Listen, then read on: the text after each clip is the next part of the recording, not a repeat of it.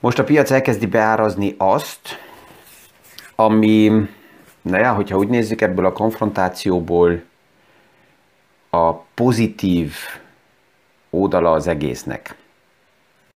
Mi is aktuális pénzpiaci témákról, összefüggésekről beszélgetünk. Gazdaságról érthetően János Zsoltal. Üdvözlünk mindenkit a mai PFS Kávézac podcaston. Hogy um, van, van is pozitív oldala ennek az egésznek. Úgy tűnik, hogy igen, és ez a tőkepiacnak persze abból a szempontból tetszik, nem tetszik, ő egyszerűen beárazza. Ez mi? A Swift vitával indult el a story, ami első lépésben olyasmi volt, mintha ez elképzelhetetlen lenne, hogy kizárjuk a SWIFT rendszerből az orosz pénzügyi rendszert. Ezt előre a piac nem hitte el azért, mert az elmúlt években és évtizedben mindig, amikor ilyen helyzet lett volna, akkor nem volt meg az az erős összefogás, összeállás, és, és, és valaki vagy beadta a derekát, vagy pedig um, túl hamar gazdasági hátrányok miatt vissza, visszalépett az egészből. És hát persze, főleg a demokratikus világban arra is figyelnek a döntők, hogy milyen a hangulat körbe, és az, ami most látható volt, ez a nagyon erős összefogás, nagyon erős támogatása a lépéseknek, akár a SWIFT rendszerből a kizárás bekövetelése, további kemény szankciók bekövetelése, akár plusz tüntetések, azzal a kijelentése hasonlóan, mint Ukrajnában, hogy inkább itt vagyunk és fázunk, mint hogy Oroszországba meneküljünk, vagy Oroszországot ide beengedjük. Ugyanez itt megjelenések, hogy inkább hitekben ülünk, mint hogy tovább orosz gázt vegyünk meg. Tehát ez mind-mind olyan fontos jel, amit a döntők fel tudnak használni, és az első lépésbe, ugye még a múlt héten beszélgettünk, hogy a tőkepiac szemszögéből nézve, főleg az amerikai piac oldaláról nézve, nem történt nagy újdonság, mert magába az esemény, magába az, ami történt, ez sajnos az elmúlt évtizedekben többször itt-ott megtörtént, és a, a, a tőkepiac ezt eddig beáraszta, de az az erős reakció, az a, az, az összefogás a háború ellen, a megszállás ellen, amit most lehet látni, és ami felmutatja az, hogy Putin egy, egy haldokló fajnak az utolsójai közé tartozik. Sajnos nem egyedül van, itt a világban még vannak egy páran, akik azt hiszik, hogy a múltba tudják keresni valahogy a, a hatalomnak a biztosítását, és, és ezt, ezt jelzi az, ez az erős reakció, hogy ez ma így, ilyen formában um, nem, nem tűrt, nem fogadja el a közösség, és um, ez, ez egy fontos jel nagyon sokaknak, akik ugye a politika erejüket és a hatalmi erejüket a múltból etetik, hogy állandóan anekdotákkal próbálják itt az embereket eh, mobilizálni ide vagy oda. És eh, ez, ez azért lényeges, mert ez oda vezet, hogy erősebb szankciók jöttek, az is, hogy ilyen, ilyen dimenzióba vállalatok, cégek felállnak és teljesen elfordulnak a piacról, erről tegnap reggel beszéltünk, hogy évtizedeken keresztül felépített kapcsolatot akár máró hónapra megszakítanak azért, hogyha már a belső propaganda szerint próbálja az egészet nem továbbadni az embereknek, legalább akkor gazdasági oldalról érezzék azt, hogy egyszerűen eltűnnek cégek, munkahelyek megszűnnek máró hónapra Oroszországba is, hogy ezen keresztül vegyék észre az emberek, hogy az, ami történik, azt nem fogadja el a nagy része. Sajnos nem száz százalék, de a nagy része a nyugati világnak. És ezt kezdte a tőkepiac abból a szempontból beárazni, mert ezek a kemény szankciók elleni lépés azt jelentik, hogy akár az olajembargó is jöhet, ami eddig ugye még nem történt meg. Alapjában ez még nem is volt szükséges, mert ha megnézzük, akkor körülbelül 70%-a az orosz olajnak már most nem eladható, negatív az ára, és ezért nagyobb keményem szakció még nem kellett, de hát ugye vannak azok a csatornák, és itt főleg Európa is, és úgy tűnik, hogy Amerika nem importálna, de persze, hogy ott is érintett, körülbelül 3%-a az amerikai importnak az, az amerikai olajnak Oroszországból van importálva, de nem annyira érintett, mint, mint Európa, és a tőkepiac ezt eddig így nem kezelte, hogy ez lenne. De most úgy tűnik, hogy akár ez meg, megtörténhet, főleg azért is, mert Oroszország az Irán dílt blokálja az OPEC plusz körbe. Uh, tegnap fel, felmerült egy olyan hír is, hogy akár um, a Saudikhoz menne direkt Joe Biden, de egyelőre um, ezt a hírt aztán félretették, hogy ez nem fog megtörténni, és ezt kezdi a piac most előrevenni és beárazni, hogy mi történik, ha ez valójában jönne. És itt jön, ugye ez az érdekes Kínának a szerepe, mert a kérdés az, hogy, hogy mennyire érdemesek ezek a szankciók, főleg az olajjal, hogyha Kína ott van, mint egy, nevezzük úgy, egy szelep. Mert a Kína és orosz kapcsolat az létezik, mivel a SWIFT rendszerből a legtöbb orosz bankot kiszártuk, ezért most fordulnak ők az úgynevezett MIR rendszerhez, amit Kína használ. Tehát ez azt jelenti, hogy itt Kína és Oroszország között a tranzakciók tudnak menni, majd Kínából a mi rendszerünkbe szivároghat ki pénz. Miért? Mert Kína alapjában nincsen benne, és Kína ellen nincsen embargo, és, és amíg ez a szelep van, addig azon érdemes elgondolkozni, hogy kinek, kinek ártunk azzal, hogy akár belemegyünk egy következő szankció lépésbe, valójában Putinnak, vagy saját magunknak, mert ha csak példaként ma veszem, Kína megveszi Oroszországtól pillanatnyilag akár negatív áron a, az orosz, orosz olajat, mert más nem venné meg, és ami ki van tervelve, ez szükséges, és ezt azután Kína eladja nekünk mert Kínának tovább is fontos pont az Európával erős együttműködés. Tehát itt ez egy olyan téma, ami, ami, amit érdemes pontosabban megnézni, és ebből a szempontból ugye Kínának a szerepe is fontos, és a piacok ezt kezdték a tegnap észrevenni, hogyha még erősebb szigorítások jönnek, akkor ez nagyon erősen érinteni fogja a globális gazdaságot is, főleg ami az olajára oldaláról jön. És egy pár nagy elemző, legelőször a tegnap a Citigroup megjelent, és azt mondta, hogy oké, okay, úgy tűnik, hogy akkor a nyereség elvárásokat emiatt a következő negyedévekre vissza kell venni, mert hogyha ez az, ez az erős fellépése a nyugati világnak, ami jó, és ami jót tesz alapjában Európának is,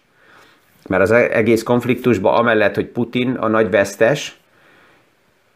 a második vesztes sajnos Európa, mert, mert 15 évig saját magával el volt foglalva, belső erők gyengítették a, a, a nagyon erős unió kialakulását, és erre most ez jó, mert nagyon erősen össze tud fogni, és ebből lesznek lépések. De ennek ellenére um, a globális játékba, ha ezt így nézzük, akkor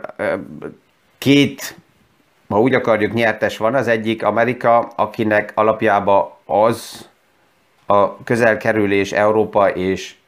Oroszország között soha nem tetszett, plusz Kína, akinek ugyanúgy um, az orosz kapcsolat az így is úgy is megvan, és Oroszország Kínának azért szükséges, ha úgy nézzük csak, mert neki kell a gáz azért, hogy a klíma célokat Kína el tudja érni, ezért rá van utalva az orosz gázra. A jó az, hogy Kínának az orosz gáz az rendelkezésére áll akár Putin nélkül is, tehát uh, itt még ennek a sztorinak nem vagyunk a végén, de látszódik a jel, hogy Kína itt sokkal komplexebben gondolkozik, és Kína hamarabb elkezdte magát függetlené tenni. Egy kicsit vissza kell menjünk. Az első sokkot Kína a Trump um, idő alatt kapta, amikor azt látta, hogy nagyon függ Amerikától, nagyon függ Európától, mert a világnak a gyártópadja, és Trump elkezdte ezzel zsarolni. És az első lépés, amit Kína azután elindított, az az volt, hogy a belső fogyasztást, a közép réteget erősíteni, és hogyha ezt ebből a szempontból nézzük, akkor szinte minden lépés, ami a tavaly is elindult, és a Common Prosperity programja Kínának, ez pont erre céloz, hogy a belső középréteget erősíteni, a belső fogyasztást erősíteni. És a második, hogy erősíteni az ázsiai fókusz, tehát az a belső kereskedelmi, belső, az, a, az az ázsiai kereskedelmi zónát, amit pont most hoztak létre, az RCEP um, zóna, ez most, most kezd uh, kiépülni, és ez sokkal-sokkal erősebb belső kereskedelmi összefüggéseket épít fel um, Japánnal, uh, Koreával, Indiával. Um, tehát ez, ez ott alakulóban van. Ez érdekes az, hogy ennek a zónának Ukrajna része. És ezért, ezért e, e, Kína oldaláról is nézve ami történik, ez egy, ez egy olyan esemény, amit egy bizonyos szintig lehet, hogy hagy, egyelőre még, még nem szól bele, um, maximum az ENSZ-be is, um, mikor szavazások vannak, akkor azt mondja, hogy oké, okay, akkor ő nem szavaz, de ezzel jelzi azt, hogy um, uh, uh, Putint még tűrik. Um, tehát ezt, hogyha megnézzük, akkor ebből a szempontból Irán itt egy ilyen ilyen szelep uh, funkciót vett be, abban nem szeretnek, nem, nem hiszem, hogy bele akarnak menni, hogy ők legyenek ilyen mediátorok, mert akkor állást kellene foglaljanak, és ez főleg az ők gondolatok Tajvánnal szembe nem akarják megtenni, de egyet látnak a globális piacok reakciójából, hogy mennyire felemelkedett az ára egy megszállásnak és um, Tajvánnak a helyzete annyiban más, Ukrajna nincsen um, amerikai um, zászló alatt, vagy védelem alatt, Tajván igen. Tehát ez, ez, egy, ez egy egészen más uh, téma tudna lenni. És az elmúlt napokban megjelent az, amit a múlt héten, mikor a szankciók legelőször elindultak, itt szóba hoztunk, hogy oké, okay, elindult a szankció, ez olyan, mint amikor lehúztuk a vizet, és akkor nézzük meg, hogy a kanalizációban mi történik, hova mennek a csövek, hova vezetnek, mennyire komplex az egész rendszer, és hogy nem egy csöpög a nyakunkba, valahonnan váratlan oldalról az egésznek a kihatása. És az, ami az elmúlt napokban nagyon erősen megjelent, ez a nyersanyagot, nyersanyag piacot érinti, csak a tegnap, hogyha a nikelnek az árát megnézzük, és ez csak egyetlen egy nap volt, a nikkel ára, mint, mint, mint egy rakéta, csak egy nap olyan dimenzióba elindult felfele, amit eddig így ilyen formában nem láttunk, tehát a nyersanyag piacokon olyan sok hullámok indultak el a szankció hatása miatt, amit tehát grafikailag a hatásokat láttuk 2020 március-áprilisában, amikor a lockdown elindult, akkor annak a kihatását láttuk olyan formában, azelőtt még, még, még ezt nem láttuk, és hasonló jelek vannak most pillanatnyilag, ugyanez a búzának az áránál is, ami, ami ha megnézzük, akkor csak egy hét alatt a búza ára 70 százalékkal emelkedett, és ez persze oda vezet, hogy sajnos további feszültségek várhatóak főleg azokban a regiókban, ahol még, tehát nagyon erősen rá vannak utalva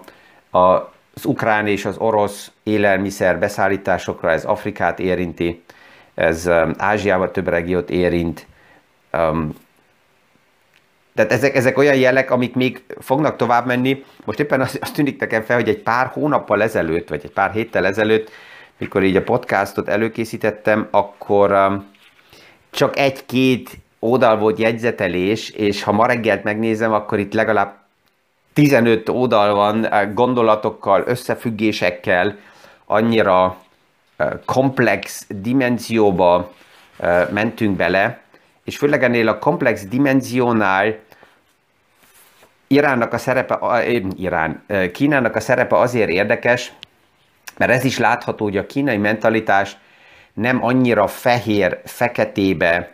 jóba, rosszba gondolkozik, mint um, akár ahogy ezt mi is tesszük, hanem a kínai mentalitás, ez sokkal jobban látható, erősebben, jobban tudja kezelni a komplex struktúrákat, és kvázi nem egy végleges, százszerzelékos megoldást keres, hanem balansz tartását, ez, ez, ez, a, ez a kínai mentalitásból sokkal erősebb. Ez azt is jelenti, hogy egy váratlan figurát eltol Kína egy picit a saktáblán, anélkül, hogy az egészet eldöntse, de ha balancba tudja tartani ezzel a komplex um, sztorit, akkor ez neki fontosabb. És